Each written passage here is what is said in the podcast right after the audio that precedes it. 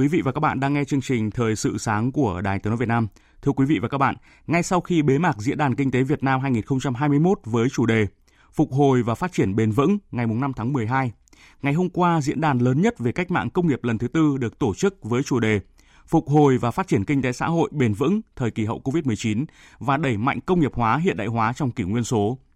Tham dự và chỉ đạo tại các diễn đàn này, người đứng đầu Quốc hội và Chính phủ đều nhấn mạnh những tác động của đại dịch COVID-19 là chưa có tiền lệ. Vì thế, trong bối cảnh đặc biệt cần có các giải pháp đột phá, bối cảnh đặc biệt cần có tầm nhìn, hành động, giải pháp đặc biệt.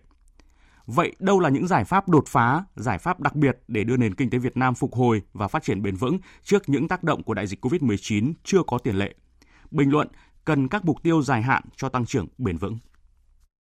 Việt Nam, nền kinh tế đang tăng tốc phát triển, đẩy mạnh toàn diện, đồng bộ công cuộc đổi mới, công nghiệp hóa, hiện đại hóa, phần đầu đến năm 2025 là nước đang phát triển, có công nghiệp theo hướng hiện đại, vượt qua mức thu nhập trung bình thấp. Đến năm 2030, có công nghiệp hiện đại, thu nhập trung bình cao. Đến năm 2045, trở thành nước phát triển có thu nhập cao. Nghị quyết đại hội lần thứ 13 của Đảng đã nhấn mạnh điều đó. Công cuộc tái cơ cấu nền kinh tế gắn với phát triển bền vững đang thuận buồm xuôi gió, thì COVID-19 xuất hiện ngáng trở. Ngay lập tức, tăng trưởng GDP năm 2020 giảm sâu, chỉ tăng 2,91%, thấp hơn nhiều so với mức tăng trưởng ấn tượng 7,02% của năm 2019 và mức tăng trưởng 6,8% bình quân của cả giai đoạn 2016-2019. Thống kê cho thấy dịch bệnh đã tác động tiêu cực đến nền kinh tế. Hai năm qua, kinh tế nước ta ước thiệt hại trực tiếp khoảng 37 tỷ đô la Mỹ. Chưa kể hàng trăm ngàn doanh nghiệp gặp khó khăn, tỷ lệ doanh nghiệp giải thể phá sản tăng cao. Tại các diễn đàn mới được tổ chức,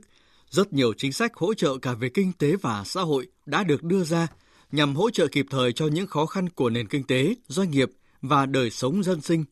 Đáng chú ý, phát biểu của người đứng đầu chính phủ tại phiên toàn thể diễn đàn cấp cao về cách mạng công nghiệp lần thứ tư được giới phân tích đánh giá cao khi nhấn mạnh việc thích ứng và phát triển của mỗi quốc gia dưới tác động của đại dịch COVID-19 trong kỷ nguyên số và toàn cầu hóa hiện nay là vấn đề lớn, vừa cấp bách vừa lâu dài. Và trong bối cảnh đặc biệt, cần có tầm nhìn, hành động và giải pháp đặc biệt, phù hợp linh hoạt, tất cả vì hạnh phúc ấm no của nhân dân.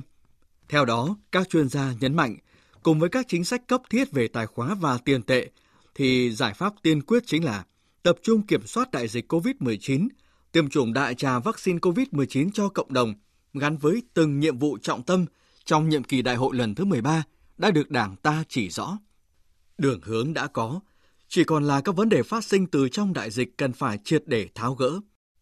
Ví như từ làn sóng di dân từ các tỉnh thành phía Nam trước tác động của đợt dịch lần thứ tư, cần phải được nghiêm túc đặt ra cả về chính sách thu hút lao động trong các ngành nghề, lĩnh vực, trong bối cảnh cuộc cách mạng công nghiệp lần thứ tư với thế mạnh công nghệ, máy móc, thay thế phần lớn lao động gia công, vừa giúp nâng cao năng suất, chất lượng, hiệu quả, sức cạnh tranh của nền kinh tế, vừa huy động phân bổ sử dụng có hiệu quả các nguồn lực, tạo động lực để phát triển kinh tế nhanh và bền vững. Hay ngay trong kết quả của kim ngạch xuất khẩu 11 tháng năm nay đạt gần 300 tỷ đô la Mỹ, có đóng góp tới hơn 86% từ các ngành công nghiệp chế biến, chế tạo, nhưng có tới hơn 73% là từ khu vực doanh nghiệp có vốn đầu tư trực tiếp nước ngoài, FDI cho thấy cần những giải pháp thực sự đột phá ở khâu này, mà ở đó không chỉ là các giải pháp để kết nối giữa doanh nghiệp FDI với doanh nghiệp tư nhân trong nước, còn là sự đầu tư cho công nghệ xứng tập trong mọi hoạt động sản xuất của nền kinh tế. Lấy những ví dụ cụ thể ấy để thấy tăng trưởng, nhất là tăng trưởng bền vững, đòi hỏi phải có những nỗ lực thực chất với những mục tiêu dài hạn. Chỉ có như vậy mới nâng cao được nội lực của nền kinh tế Việt Nam. Quý vị và các bạn vừa nghe bình luận nhan đề cần mục tiêu dài hạn cho tăng trưởng bền vững.